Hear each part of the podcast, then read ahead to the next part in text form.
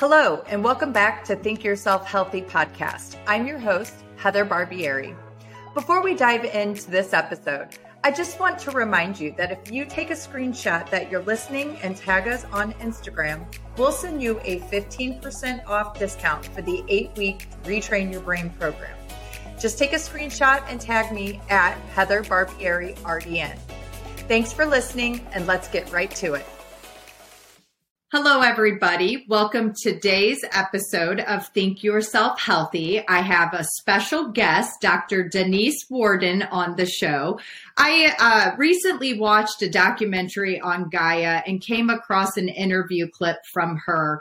And I was just so incredibly impressed with her ability to articulate some really complex information.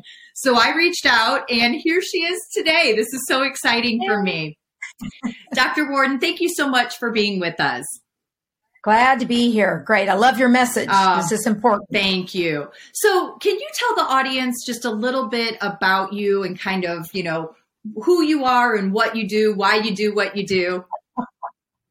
Well, first, I'm a naturopathic medical doctor, and that means I'm licensed in both systems of medicine. So, traditional and alternative, however we want to describe those. I sit in the middle. Okay. And because I'm also a researcher, I have designed and conducted clinical research for medical devices and supplements in the nutrition world for, for a while now, for many, many years. I've got lots of experience in just clinical with patients and also from a research standpoint. Mm. I'm also a global educator. I love educating. That's why I love doing this with you here right now. Uh, I, I have been training doctors uh, with continuing medical education for 20 years. Traveled all over the world to learn techniques uh, many years ago, and now I'm the one that's been doing the teaching for years. So, love what I do, love to educate, and just help in the health and wellness space. Well, it really comes across in your messaging. I mean, the passion is undeniable. When you and I had really uh, originally had the meet and greet, I, I absolutely just fell in love with you. You are an incredible being, and it's so exciting to know that there are individuals out there who are not only in the clinical world, but also in that research world and help bridging the gap between the two to help that yeah. bring better information to the public so that we can become better, more informed, you know, con- how do I say this? We can be consumers of health yeah, information. Ex- exactly. yes. We can be yeah. better informed with the decisions that we need to make that are so vital to our health and well being. Yeah. So I absolutely love it. Um, when you and I had spoke, you blew my mind away because you shared your work in um, oncology and around cancer. And so this was something that selfishly I have a very much interest in right now with all of the, you know, circumstances that have been working against me in my health. And so, um, if you're open to it, I'd really love to have a conversation today talking about all the things you've been up to and all of these amazing things that the public has no idea of. Yes, I'm excited to to talk about it as well. I do want to say one thing to you, Heather. Yes. Though. You just said the circumstances working against your health. I'm going to say the circumstances are signs that your body is sending you that something isn't right. Mm. So that's not working against you, it's working for you. Mm. You're being shown, you're being led into areas where your body is saying, need to find out what is going on mm. here. So let's, I know that's what your podcast yes, is about. And, and I am so let's, let's think yourself healthy, but I also want you to speak yourself healthy and not use you know, we it's hard for us not to use terminologies like it's working against us. right. Um, those signs are working for us. It's the first. And the, and these are again all the reasons I love you and the ability to call me out and help me recognize my own conditioning because we all need it. You know, it's it's so unconsciously there that I yeah. forget the message I just sent to myself. Yeah, that's right. That's right. right. You know, the body is so amazing. Uh, when we take out what shouldn't be there and put in what should, it can heal most, if not all things. Mm-hmm. So just remembering the power of you and, and just thanking your body for these symptoms. Well, I um, that maybe truly appreciate the redirect. So thank you. sure. I truly do. So, um, yeah. So, what have you been up to? What is uh, what is all this stuff around cancer and oncology that you know you have insight to that most people don't? Right. I, I, will tell you, people ask me, what do I specialize in? And I say health. Yes. I don't care if it's cardiovascular disease, if it's weight management, if it's hormones, it doesn't matter. Cancer. It's about individual. Look at the individual, see what those symptoms and signs are, find the root of the problem and fix it. But oncology is specifically interesting because for years I thought, no, no, no, I don't want to go there. That's not going to be my specialty. Mm-hmm. I was in pain management hormones, sports medicine, all this. I'm like, no, no, no, don't want to do it. Then, as you know, one in two people will have cancer in their life. Mm-hmm. And so pretty soon it was right there and I had to learn more about mm-hmm. it. And I read a book. Um, it's been, oh, I don't know, 15, 18 years ago now. It's a good book to recommend, Tripping Over the Truth by Travis Christofferson. Okay. I'm not familiar. In the book, yeah, it's a great book. It's a good read too. It's fun to read, but um, it, it let me and many of us read that clinicians doctors and said whoa wait a minute. We were under the impression and impression and most oncologists and most research is still geared toward let's study dna let's uh, study genetics mm-hmm. that cancer is a genetic disease. Well we're challenging that now. There's very few cancers a small percentage that are actually genetic. Some might be hereditary but just because you have a DNA blueprint doesn't mean you're going to express that. We can turn down the bad genes and turn up the good ones. It's called epigenetics. The majority of cancers, if not all, really, even before the DNA damage happens, is a metabolic disorder. Mm-hmm. So, what does that mean? So that book opened the eyes into Tom Seyfried's work, Dr. Tom Seyfried at the University of Boston, at Boston College, and uh, Dominic D'Agostino's work, who's being who is funded by the Department of Defense and funded by uh, NASA and other agencies, NIH. And it was like, wow, okay, you remember Heather in school when you were studying the cell, and inside the cell there was an organelle, an organ called the mitochondria. Mm-hmm. The mitochondria is what produces the ATP. That's energy, black and white. That's what happens. Well, when there's damage to that mitochondria, that respiration or that that ATP and how it's being produced, that's the damage that we see linked to cancer. So we're reframing the mindset and the research that's coming out that cancer is a metabolic disease, not a genetic mm-hmm. one. So that is first is very big. So now that's why when the papers are out on press pulse, that means, you know, cancer's smart. Mm-hmm. It knows how to get around chemotherapy. Mm-hmm. That's why we have to do it for so long. Either the chemotherapy is too toxic and you have to stop it, or the cancer is just not responding. It's pretty sneaky. Mm-hmm. So different techniques and different medications that we have, it learns its way around it. So the thought process with metabolic is that we press and pulse. So some therapies we stay on, we don't let go. We're pushing against that cancer. Others we're pulsing, so we're bringing it in and out. Mm-hmm. So the cancer goes, whoa, whoa, wait, I didn't get to learn that before you hit me with it again. Mm-hmm. So the the the basics of metabolic therapy includes a calorie it's a restricted ketogenic diet. So that means we're using fasting and calorie restriction along with ketogenic diet. We're using other procedures like hyperbaric oxygen. We're using um, repurposed drugs like fenbendazole. There are many things that we're doing but we're targeting that tumor metabolism because when we do those types of therapies guess what's happened guess what happens it blocks the glucose and the glutamine, which are cancer's only fuel. It they don't cancer doesn't feed on protein and fats, and it feeds on sugar. Mm-hmm. So even if you starved yourself down and didn't have any any sugars or any carbs, if you're stressing, you're still dumping glycogen and sugar into the system. Mm-hmm. So the therapies that we use target that to try to block that, all those sugars and that glutamine. And when that happens, it literally uh, stops the fuel for the cancer cells and it puts a press on those cancer cells to not replicate. Mm. The other thing it does is make the healthy cells healthier. So now we have therapies that are making you healthy because cancer is not you. It's its own ball game. It's having its own party. Those cells aren't you. Mm-hmm. So it puts a press on that and makes us more healthy. And it's oxidative therapies. There's a lot of science behind it, but when we're protecting the normal cells and we're stressing the tumor cells, those are good therapies. Mm-hmm. Yeah, that that's some great information. I know when we had originally talked to you, one of the things that you had brought to my attention was that cancer cells can't use oxygen like all of the other cells in the body, and that was, you know, really phenomenal. So, yeah. So with the um, with the traditional approaches, it, most people don't think that they have a lot of options. That there is a very specific protocol that has to be followed, but we you have shared with me that that is no longer the case. There are a lot of different alternative therapies out there. So how does one determine what kind of therapies are going to be best for them and the kind of cancer cells that they have Right. So if, you know, I, I, first look at the mindset of the patient. If they come in and they say, I am dead set, I am doing traditional therapy. That's it. I just want maybe some nutrition or something to support me, or can you help me with the side effects?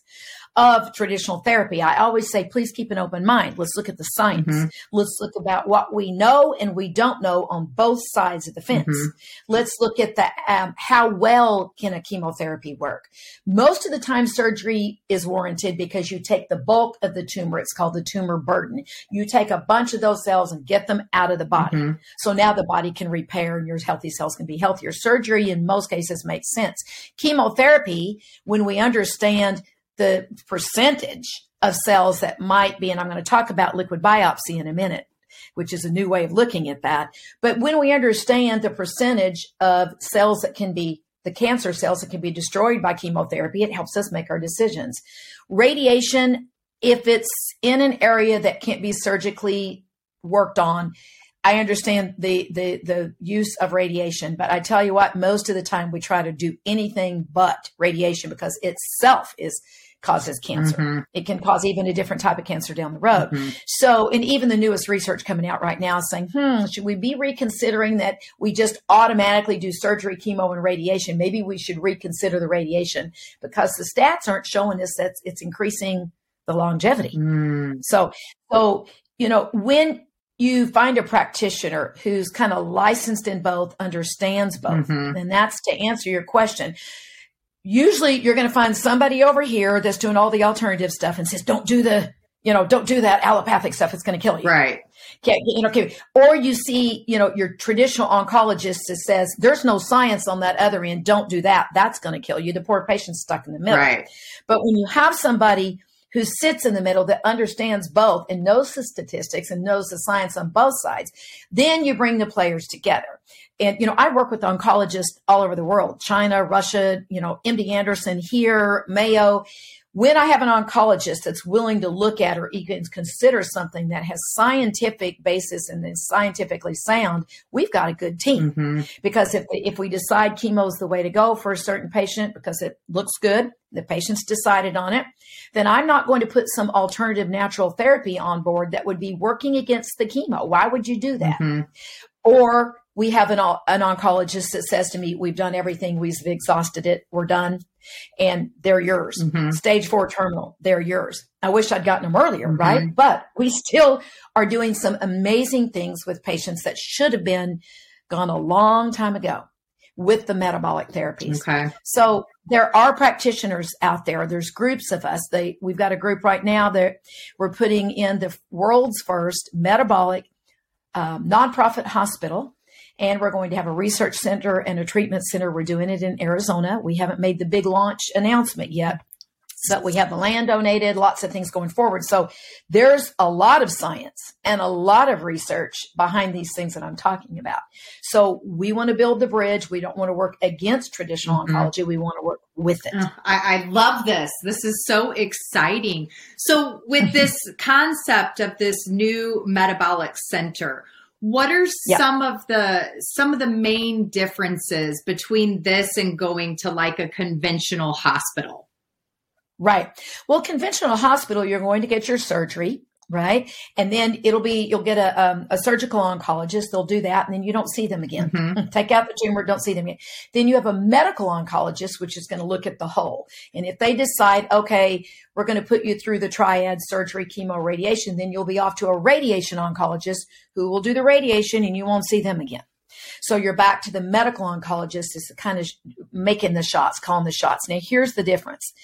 They, underneath standard of care, are going by pretty much a cookbook. Now, that's good and bad, right? Mm-hmm. That is okay because we've got data. If you have this type of cancer and it's been staged, that means it's fast, it's aggressive, or it's metastasized, it hasn't. They're looking at it and then they say, okay, here's the best with the knowledge that we have. This is the best therapies that we have. We're going to try this one first, then this one, then this one. And they don't consider anything outside of that because their hands are tied. They can't they're within the standard of care underneath insurance. They can only do those things that have been validated under standard of care. Mm-hmm. Even if they would be thinking, wow, I, if it was me, I'd be doing some of these other things. Mm-hmm. But if you have an open oncologist and you have another doctor that's working on the other end and working with the oncologist, they work together, then then you can get the best of both worlds. You can be looking at all the hormone pathways. Um, you can be looking at uh, nutrient deficiencies that aren't getting inside the cell. We can be looking at all the roots of how do we make the body healthy mm-hmm. and survive and try to regress, if not put back into remission cancer. Mm-hmm. So you can have the best of both worlds, but traditional oncology, they can't offer that. Mm they can't. So is this something that anyone can have access to? Yes. Yes. Yes. So our groups, you know, uh, Metabolic Terrain Health Institute, um, there are many doctors that have been trained underneath this kind of modalities. Mm-hmm. Um, and, you know, I'd be glad to anybody that wants to reach out. I could put them in touch with, and I will tell you this, most things are virtual now anyway. Mm-hmm. You know, you, you can, you can work with somebody wherever they are. Yeah and work with the oncologists wherever they are. So, no, it is open, it is available. Uh, Dr. Tom Seyfried at the Boston College and Dominic D'Agostino, they have list of doctors uh, that they recommend. Of course, I'm on that list, um, but you can work with anybody virtually. Okay. No matter where you are. So I'm assuming that to be able to do that virtual work, there's additional licenses that you have to to get to for yeah so within our group you have to be a doctor. Okay. You know and, and the, a naturopathic medical doctor is licensed in both systems of medicine. Okay. Licensed. Yeah to do the alternative medicines, clinical nutrition, um, you know, uh, Chinese medicine, if you want to go there, but the botanical medicines. We know the herbs and we know the drugs. We write prescriptions. We do minor surgery. We're primary care. Mm-hmm. So we know what's on this side here with the medications, trained in it, but we're also trained in the alternatives. Where the metabolic therapy comes in, that wasn't even taught in naturopathic school. Wow. Now starting to get there. Wow. Starting. This is new, but it is leading edge and it is scientifically sound. And if anybody gets under PubMed, P U B M E D, you want to look up research for anything, get in there and you'll see all the research that's going on around the world. If you type in hyperbaric oxygen in cancer, type in ketogenic diet in cancer, type in um, apitherapy, which is bee venom, mm-hmm. which I love. Um, type that in cancer. You're going to see the studies that have been done and that are being done. Wow. Clinicaltrials.gov tells you the clinical trials that are available right now. Wow. And many metabolic therapies are in in, in study. Fenbendazole, the repurposed drugs that we use. Um, there's a lot going on here. Yeah. And the good news is you don't feel bad. You feel great. So this for the most part. This you know? this is where you you know you blew me away when I was having my original conversation with you because you made me have a lot of optimism to my potential you know situation and if I get yep. an answer that isn't is less desirable it gives me a lot of hope going okay i don't have to necessarily feel like crap and be so sick there there are some alternative choices out there. So, how does one Absolutely. determine with all of these multitude of alternative choices that most of the public has no idea even exists, first and foremost? Right. Because you, yes. you blew me away. I was like, holy crap, I had no idea. So, with all of these different options, how does one go about determining what the best option is going to be for the kind of cancers that they have?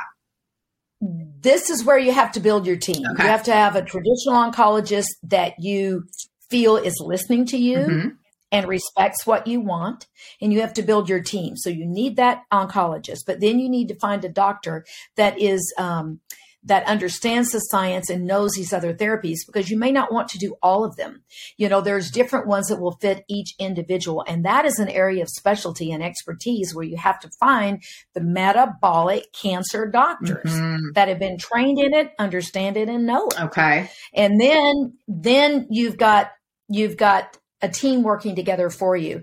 And first and foremost, you want any of your doctors you want to feel that that you're listened to that you're heard that your opinion that your your wishes are respected mm-hmm. and that you're not dumbed down that you don't understand just do what i say or you're going to die that's not a good situation to go into you want to go in empowered and educated mm-hmm. and then be enlightened for the things what are all your options and many times our patients go in and they are teaching the traditional oncologist about some of these mm. things that they don't know about yet.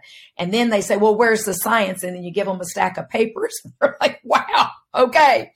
So, you know, it's, it's creating that team and then which tests need to be done. So the testing is 1st mm-hmm. Then you have more information to know which are the appropriate therapies for you. If you're doing chemotherapy, um, it depends on the type of chemotherapy. Vitamin C IVs can make it worse. It could make it not work or it could work with it. Mm-hmm. That's why you have to have someone trained to help you know which of the therapies are going to be best. Okay, that makes a lot of sense. So I know for myself in my current situation, the next step for me is to get a PET scan.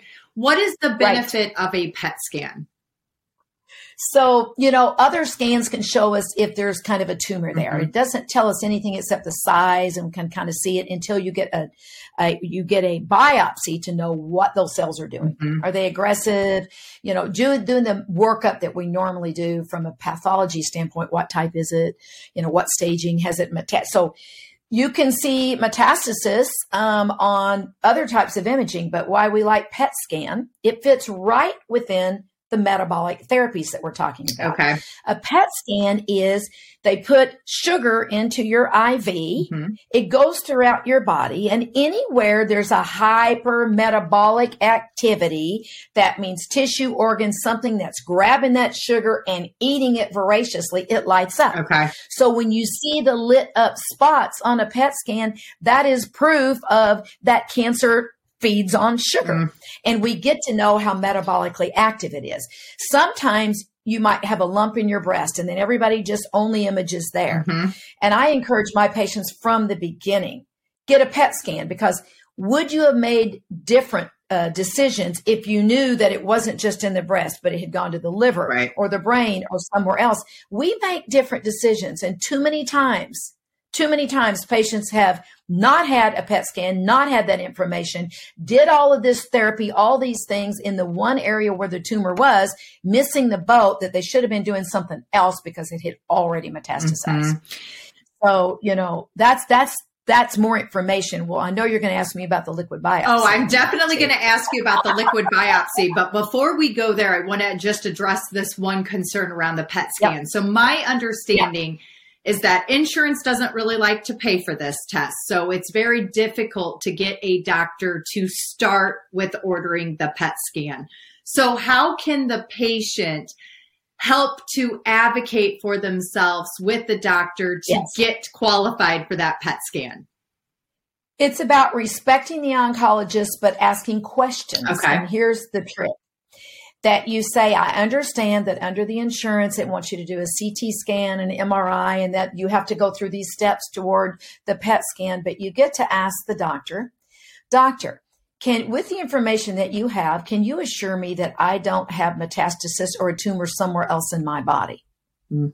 And then they have to put in their notes that you asked about it. Mm. and they say, okay, the PET scan would show it's the best way to see is there metastasis and how is there is it metabolically active is it you know voracious is it have a big appetite so you ask the question i would like to know and would the pet scan allow you to have more information to help me help you answer my question mm-hmm.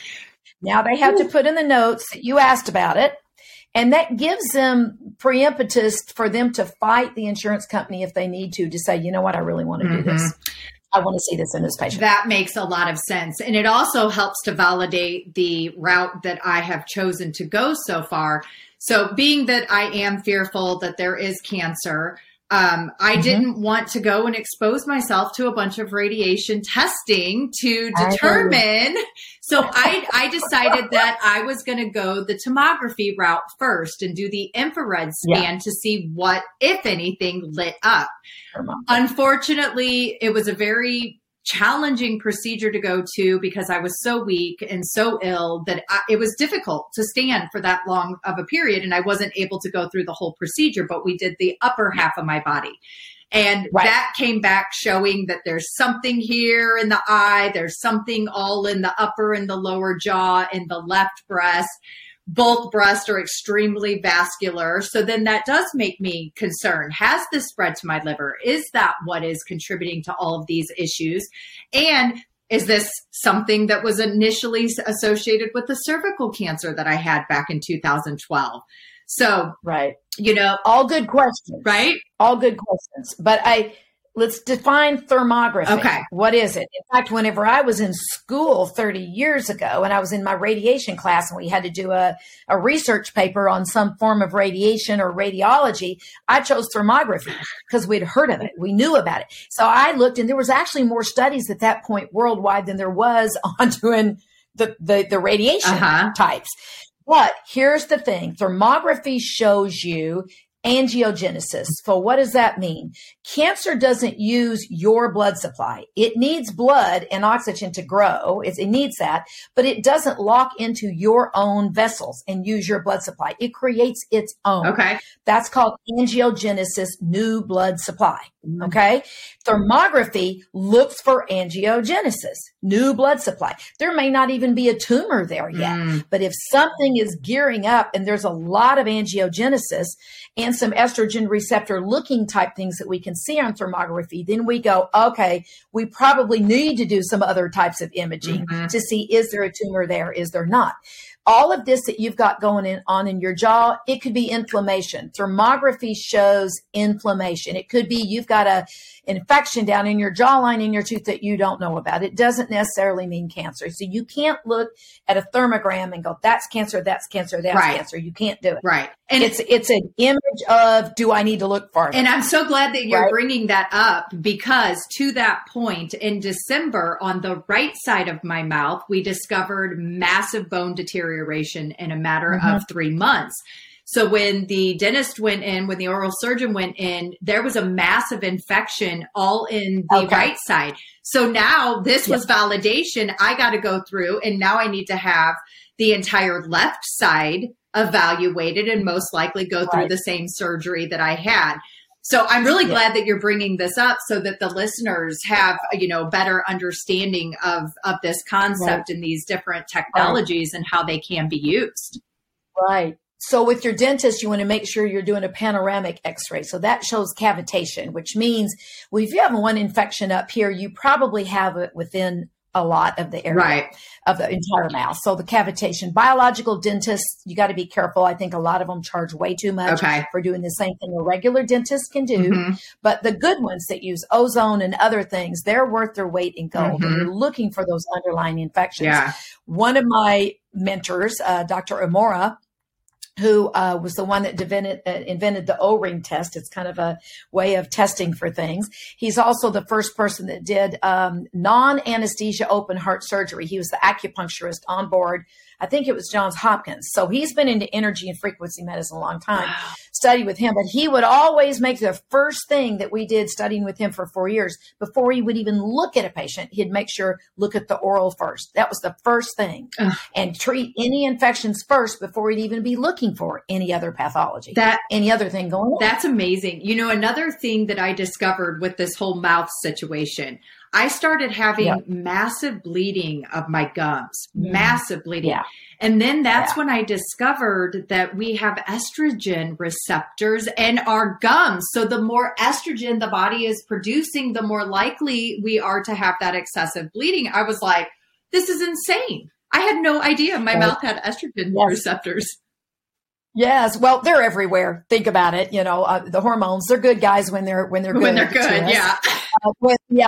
Um, you know, there's a whole thing about menopause and, and hormones and all that. In fact, I I just did another uh, podcast this morning all on that about cancer and menopause. so anyway, that that's it's an interesting thing. Mm-hmm. Um, we used let's let's stay on this on the hormone thing. It might be another podcast mm-hmm. with you, but um, whether that's good or bad. But we we need hormones for our brain, our heart, and our bones. But we need it to go down the right pathway, mm-hmm. and there are tests to be able to look for that, especially when we're looking at cancer. Mm-hmm. If it goes down what's called 4 hydroxy E1 pathway, we know that causes DNA damage. That's that's cancer. That's aging. Mm-hmm. So we can see those pathways now and know how to block them. Wow where they need to be blocked in the pathway. So we've gotten, and that's not going to happen in traditional medicine.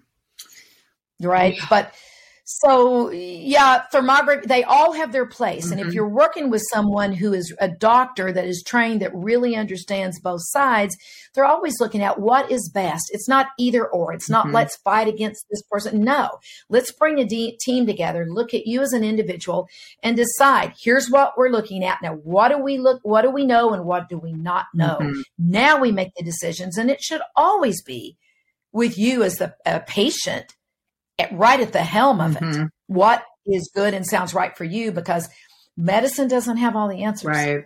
And sometimes you have to use that intuition. You have to say, you get a gut feeling, this way feels right for me. Mm-hmm. Because I tell patients, you might choose something different than I would have after knowing all the information. You know the percentages, statistics, you know what we know, what we don't know.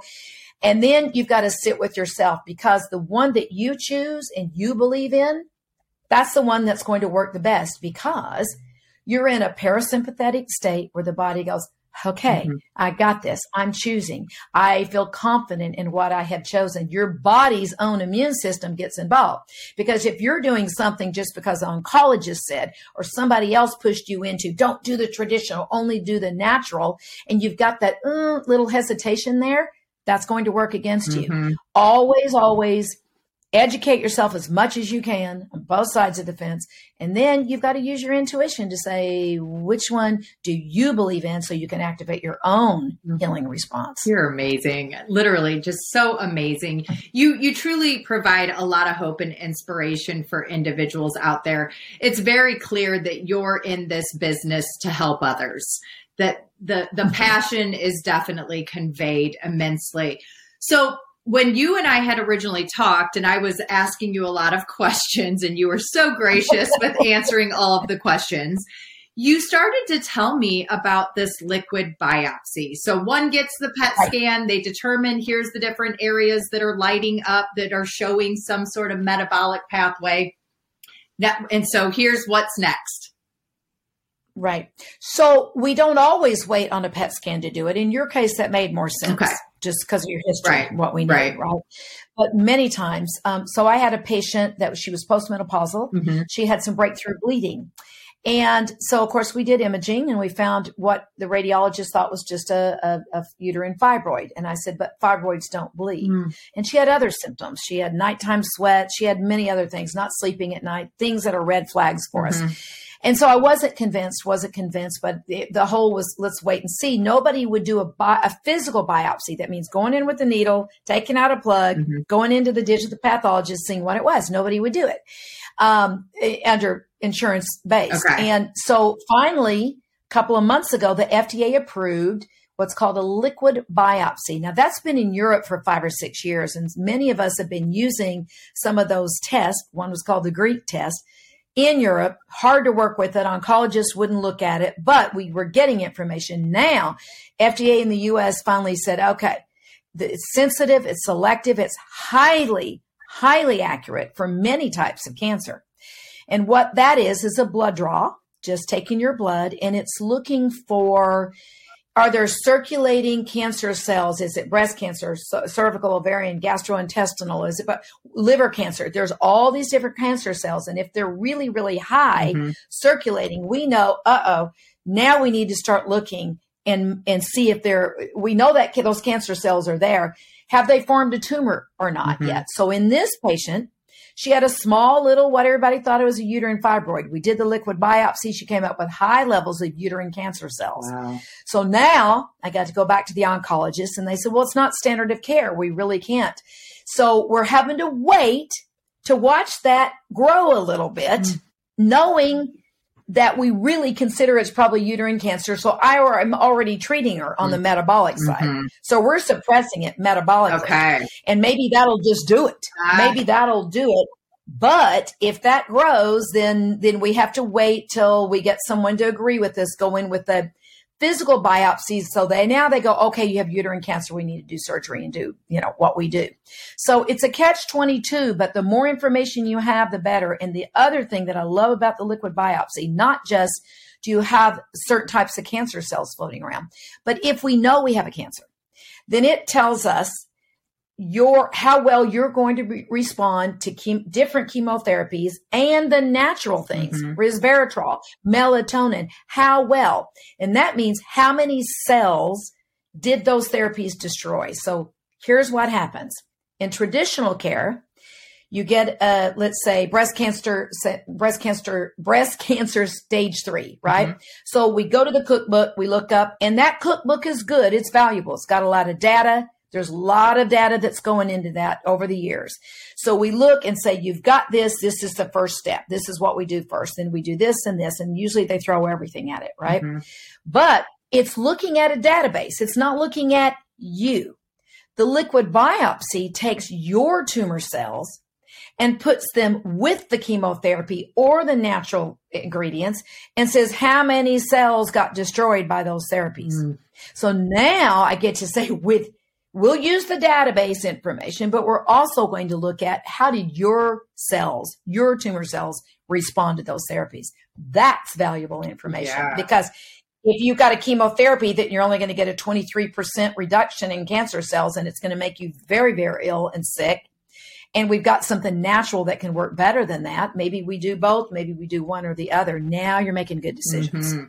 So I'm curious with these limitations that we just discussed with these specific cases, are these things that would still be encountered with this new um, paradigm, this new system that's going to be built in Arizona? Oh, yeah.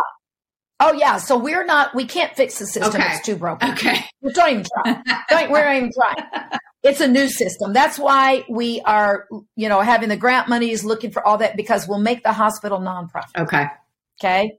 So nonprofit, the other types of therapies will have to have some profit center to mm-hmm. have the whole thing to float the whole thing. Mm-hmm. But uh, no, it incorporates everything from micronutrient testing to hormonal testing, the kind that we're looking down.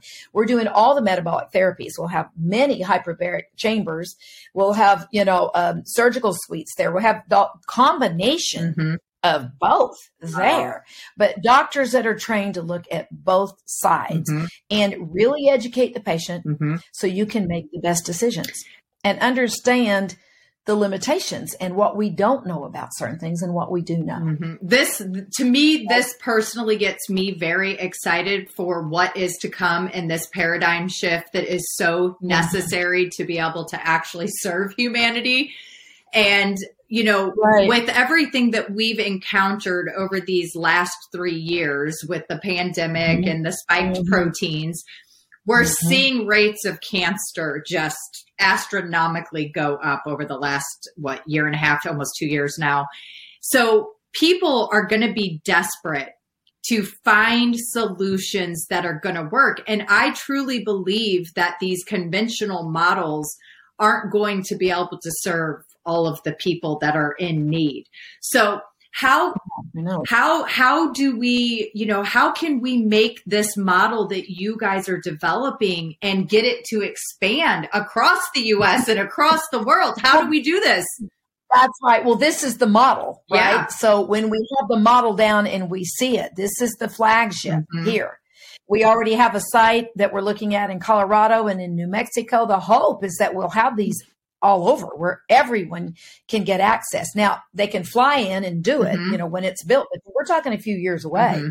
till this is ready, right, right? right? But in the meantime, there are doctors that are trained, and I can find a hyperbaric oxygen in your area, give you the protocol. Mm-hmm. We can give you, tell you how to do the ketogenic diet. You know, we can do these therapies mm-hmm. without having to see you. The only one that we have to kind of see you, and it's not really part of the metabolic yet, even though I'm bringing it in and we're going to make it part of it, is the apitherapy, which is bee venom injections. Okay. And, um, that that is something that I'm I'm not using it. I'm not saying I'm treating cancer. Mm-hmm. With it, I have uh, used it for autoimmune disease um, and inflammation for many years with great effect. So I'm using it to help with sleep and stress, helping the immune system, helping that. Those are statements that I can make. Mm-hmm. I cannot make it about cancer, but right. what I can tell you is everybody looks up um, the research coming out of Australia that they just did we know the mechanism of action. We know the name of the uh, the peptide, which is called melittin.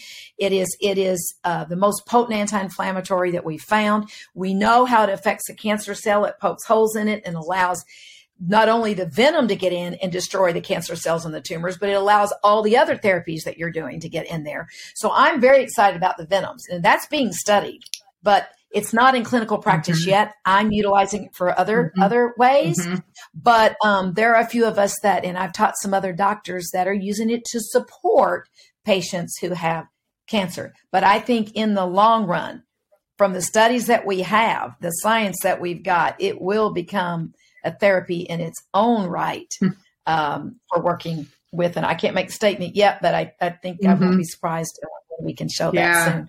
So, you know, there's a lot of things that we have. We're working with the gut microbiome. You know, you have to work there. Mm-hmm. That's where the immune system is, and it influences the cancer risk. Right. You know, you've got to reduce inflammation, not have foods that cause inflammation that you put it in your body and it's constant inflammation. So, all those pieces need to be looked at simple things like you know vitamin d if your vitamin d is below like 50 milligram if it's above 50 um, nanograms per milliliter it causes a 50% reduction in developing breast cancer wow. these are simple things wow.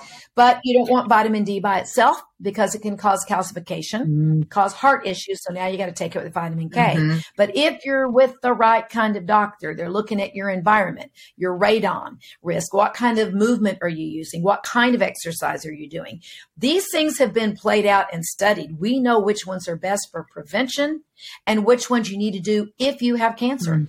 We know what type of exercise that you should be doing while you're in the therapies.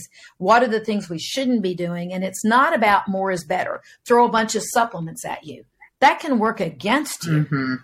And certain like certain vitamin C and vitamin C IVs can actually protect certain cancer cells. Mm. So it's not everything that you hear that's supposedly good, you need to throw all of it at it. No, you've got to really understand what you're doing and uh, you've got to make sure it's individualized and more is not better. Right. You've got to make sure that you're looking at the whole. Yeah. So, and, and so I can see how the cookbook can be helpful because there's a general yep. guideline there. But in That's all right. reality, each person has a very unique set of needs and their yeah. circumstances have to really be individually addressed in order to create the ideal outcomes for them. And this is something that is so lacking in our conventional model. And it's because there's just right. no time. There's no time, yeah, you know, right. for for doctors. That's right. I think the average doctor gets about seven minutes with the patient. Five to seven minutes. Five. Oncologists have a little longer, but not much. Wow. And they're worked to death. I, I my colleagues, I feel so bad. Their hands are tied. They can only stick within that that that that parameter. And even when they feel like they want to do something that would be better for the patient, they can't because the patient's insurance has said, no, you have to try this first. You have to fail chemotherapy before you try immunotherapy. Well, what did you just do with the chemotherapy? You destroyed the immune system. Now you're going to try immunotherapy. Right. And try to ask the immune system to right. work. It's asinine, mm-hmm. but it's the way the system is very broken and the patients are they're caught there and so are the oncologists. Right they are doing their best, but it, the system is very flawed. Well, you know, whenever I had that initial conversation with you, you really gave me a lot of hope for the future. To know that this much work has already been done behind the scenes mm-hmm. and the action steps mm-hmm. are starting to be created to move forward and make this a mm-hmm. reality, that got me excited like there was no tomorrow because we talk about the broken systems all the time, right? We know how broken they are. We know that they can't fix, but nobody's creating the new ones. Broken fixing it. That's right. That's right. So that's right. And yeah, and you can't fix it. it it's not. It's. I don't believe it's fixable. Um, so that's why we're creating a different model, and we're trying to make as much nonprofit as we can, and um, be able to to do this. And the good news is there are doctors all over the world. Um, there's a doctor in Turkey that's doing some amazing therapies that he can do uh, arterial wise mm-hmm. um, in IVs to get it in different ways. And uh, sometimes I refer to mm-hmm. him. It depends on the staging of a cancer and all, of a patient. So there's a lot going on worldwide, mm-hmm. and patients can have access to a lot of free information. Mm-hmm. Follow the people that are the met- metabolic. Look at Dr. Dominic D'Agostino, Dr. Tom Seyfried. I'm out there. Nasha Winters. There's a lot of us out there that are putting out a lot of free content that will help in many ways. Even if you can't do it all, you can do some pieces. Mm-hmm. Is uh, but if you ask your oncologist, can I do this or this? They're going to go, I don't know. I'm not trained in it. So don't do it because mm-hmm. I don't know if it's going to interfere with what I'm doing. Right. So that's the catch. Mm-hmm. You know, that's the catch. Yeah. And they're right. And they're right. Mm-hmm. They, they, they need to know, or you need to be working with somebody that they trust. Generally, when an oncologist finds out, you know, I tell my patients, I just say, or in clients, whoever's working with me, I said, listen, tell them that I work with oncologists from Mayo Clinic, MD Anderson, City of Hope, and I name off the big ones. Then they're willing to listen to what I have to mm-hmm. say. They respect me because I'm working within the system, not against right. the system. And and that's such a good point that you're making because that's how we're gonna be, you know, that's how we integrate all of this. We can't dismiss what's there and the knowledge and the amazing practitioners oh, that right. you know have got, gone into this career path because they did truly want to help people, but unfortunately, there were limitations that kept them from being able to do the things. So, this is exciting stuff for me. I think that my hope is that for anyone listening to this podcast today, because when you use the word cancer, it's gloom and doom, right? People, it's gloom and doom. There's no hope. And my hope is that anyone listening to this podcast today is going to get excited and they're going to think, oh, okay. Well, if I just happen to be that one in two who gets diagnosed, I have a, a much different perspective I can utilize to move forward to keep my thoughts in a more supportive place so that the cell outcomes will match the, you know, the things that we want. That's exactly right. And, you know, and, and giving kudos to all the therapies that we're excited about. And we're seeing work. We're watching tumors shrink. Uh, uh, cancer markers are going down. Oncologists are saying, wow, whatever you're doing, just keep doing that. Uh, this, this is good. These were terminal patients. They should have had six months and we've got years and years. You know, we're, we're showing it. We're proving it. It's, it's real and the science is there. So there's a lot of ways to prevent cancer that are natural. And that's another thing for those that say, I don't want to know about this. I don't, maybe it's for Aunt so and so. Right. But you know, there's a lot of ways and things that we can do. But I want to I want to just make sure that we address because it's really about what you talk about, mm-hmm. right? Is is think yourself healthy? Is that um, uh, Dr. Joe Dispenza um, does a lot of work in meditation, and mm-hmm. he's all over the world, and you know he sells out in 15 minutes with 8,000 yes. people. Is that incredible? So yeah, so he's great. My husband uh, Barry Goldstein, who works with a lot of the thought leaders um, in in in this field, he creates the music, the musical bed, the music that in its own right has some healing yeah. properties there. But you, that would be somebody you'd want to interview. I would great love interview. that. But yeah, it's musical and he's got the science behind it. He wrote a book with all the research behind it, so it's very fun what music can do from healing standpoint. Yes. But to my point, with Dr. Joe, with Dr. Dispenza, is he has a, a research group worldwide that's funding it, but it's at, you know, how there's UCLA, there's UCSD, yeah. University of California, uh, San Diego, mm-hmm. a very hard scientist there, mm-hmm. not a woo. In fact, when they started showing him the data from the meditations, the EEGs and the blood work and the things that they were collecting from the meditators across the world, it was like, I don't want to see it. I don't believe it. I don't. Care. Finally, he got bugged so much, he looked at it and said, I can't believe this. Guess what? He's all in. They have thousands of um, people in the study. Uh, Barry and I were just in San Diego a couple of weeks ago. I can't talk too much mm-hmm. about it. The paper will be published soon. But what it's going to show, you change your epigenetics. Mm-hmm. Just because you have a blueprint of DNA, you can't change that, but you can turn it on and off. And the healing that can happen at a cellular level. So studying the microbiome, the genetics, the blood, stool, saliva, really looking at the body and the changes that can be immediately made mm-hmm. immediately by your thoughts, mm-hmm. your meditation, how you can heal your body and help heal others is amazing. And I'm excited when that comes out. We'll have to have another oh. one of these so I can uh, tell you about it, explain that. But absolutely, the power of the human body, the human thinking, the human psyche, the spirit, mm-hmm. the spiritual connection. That's where the real healing happens. And that when I work with patients, I say we've got to work on all levels. Mm-hmm. I'm good at the physical, emotional, and mental. I can get there, but I need them working on the spiritual level too, mm-hmm. because that's the amazing, quick turns in health. Yeah, and un- and unfortunately, this is one of the biggest pieces that have also been dismissed in our oh, conventional oh, model. It's it's right. you don't right. you don't go there, you know. Yeah. And it's no. it's funny because I was just reading a diagnosis yesterday. Actually, I saw quite a few diagnoses in mental health, and there was multiple spiritual confusion, spiritual confusion. And I'm like, no, that person's just having their awakening and they have learned the truth and they understand.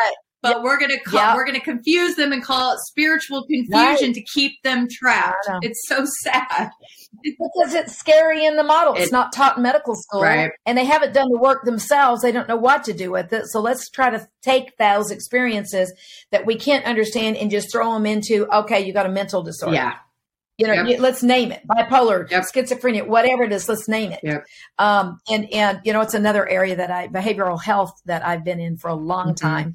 Um, so, Mad in America is another book that everyone should read if you want to read about the system, uh, like Travis Christofferson's Tripping Over the Truth. Mm-hmm. It takes you through the history of cancer, how we've studied the wrong thing. Mm-hmm. We've been putting all the money in the cancer into the wrong thing, mm-hmm. still are. And the Mad in America book will take you through what we've done in mental health, and it is a travesty. It wow. is horrible. Wow. So that's a whole nother area and topic that needs to be discussed more, and people's eyes need to be open to it. Yeah. Well, so, this is, yeah. I mean, honestly, this has been so exciting. It's such a, a pleasure to, and an honor to have the ability to hear your perspective, to have you share your knowledge and all of the findings and all of the things that we're being deprived of really knowing that are going on out there that keep us stuck in this collective thought process that it's gloom and doom. There is no hope, you know? And right. so being able to share this with the audience gives hope. Things are yeah. happening. The paradigm is shifting. It's it is so exciting too many people and you know the word meditation we you know it was hard nobody was talking about that nobody would have said it right probably even what five years I, ago, ten years ago. Yeah. everybody's in the meditation. Yeah. They're all. It's cool now, right?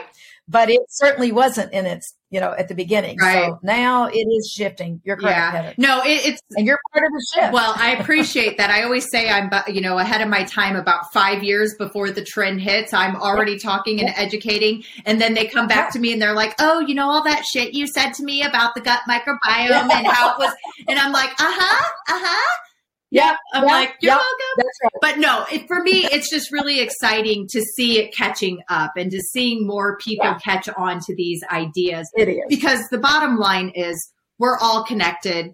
And what is happening internally here is having an impact on you and vice versa. And if we truly want to get out of this and lift up the, you know, humanity, we have to start here so thank you. I That's really right. appreciate you taking the time out of your busy schedule to be a uh, you know a collaborator, to work together, to bring this exciting, motivating inspiration to to others so that they can also maintain that hope. I think it's just so so important. You are I'm happy to do it, Heather, and thank you for the work that you do. Well, thank you. Very I important. appreciate that. So, where can the audience find you? How can they connect with you? Right. How can we get more of you? All right. Well, it, Dr. Worden, D R W O R D E N dot com. That's my website. There, if they sign up for my Truth in Medicine newsletter, I don't spam. I do do, do a whole bunch, uh, but they'll get some good information from me. And sometimes I have workshops and seminars. I plan on doing more of that because I can help more people mm-hmm. than one person at a time yeah. by doing that. Um, I've got a YouTube channel. I don't know. I need to do more on my social media. I've got groups pushing me. Well, so we can. I'll be out there more. I'll get out there more. But right now, YouTube has some things in my website that would be a good place. Office numbers 480 588 2233 if they just want a quick little consult for me to say, here's the guide of what I think might be able to help you, mm-hmm. who and where. I'd be glad to do that mm-hmm. for your listeners too. Mm-hmm. Well, thank you so much for all of your generosity and your expertise you truly are just a really unique being. And I am very honored to have had an opportunity to connect with you. And it all started with that one little interview clip that I witnessed. And I was like, that lady is on to something. She is special. So I'm glad that I followed the intuition and, and reached out to yes. you. So Thank you I appreciate very it. much. And if you're open to it, we would love to have you back on because yeah. there are so many things that we need to talk about yeah. to help. Yeah. Frequency medicine, all those things, which I know you oh. like and you're into. I've been teaching that yes. for 30 yeah. years. Cold lasers and frequency. Yeah. It's it's amazing. Yeah. There's a lot that we can do ah. outside of standard of care. You so, are exciting. Right. Thank you so much, Dr. Worden, and Thank we you. look forward to chatting with you soon. Thanks for listening to the Think Yourself Healthy podcast. Do me a favor, and if you loved this episode, please go leave a review. Reviews help make sure that this content reaches more people so that we can continue to heal as a collective. Remember to take a screenshot that you're listening and tag us on Instagram at Heather Barbieri RDN for a 15% discount on the Retrain Your Brain program. See you next time.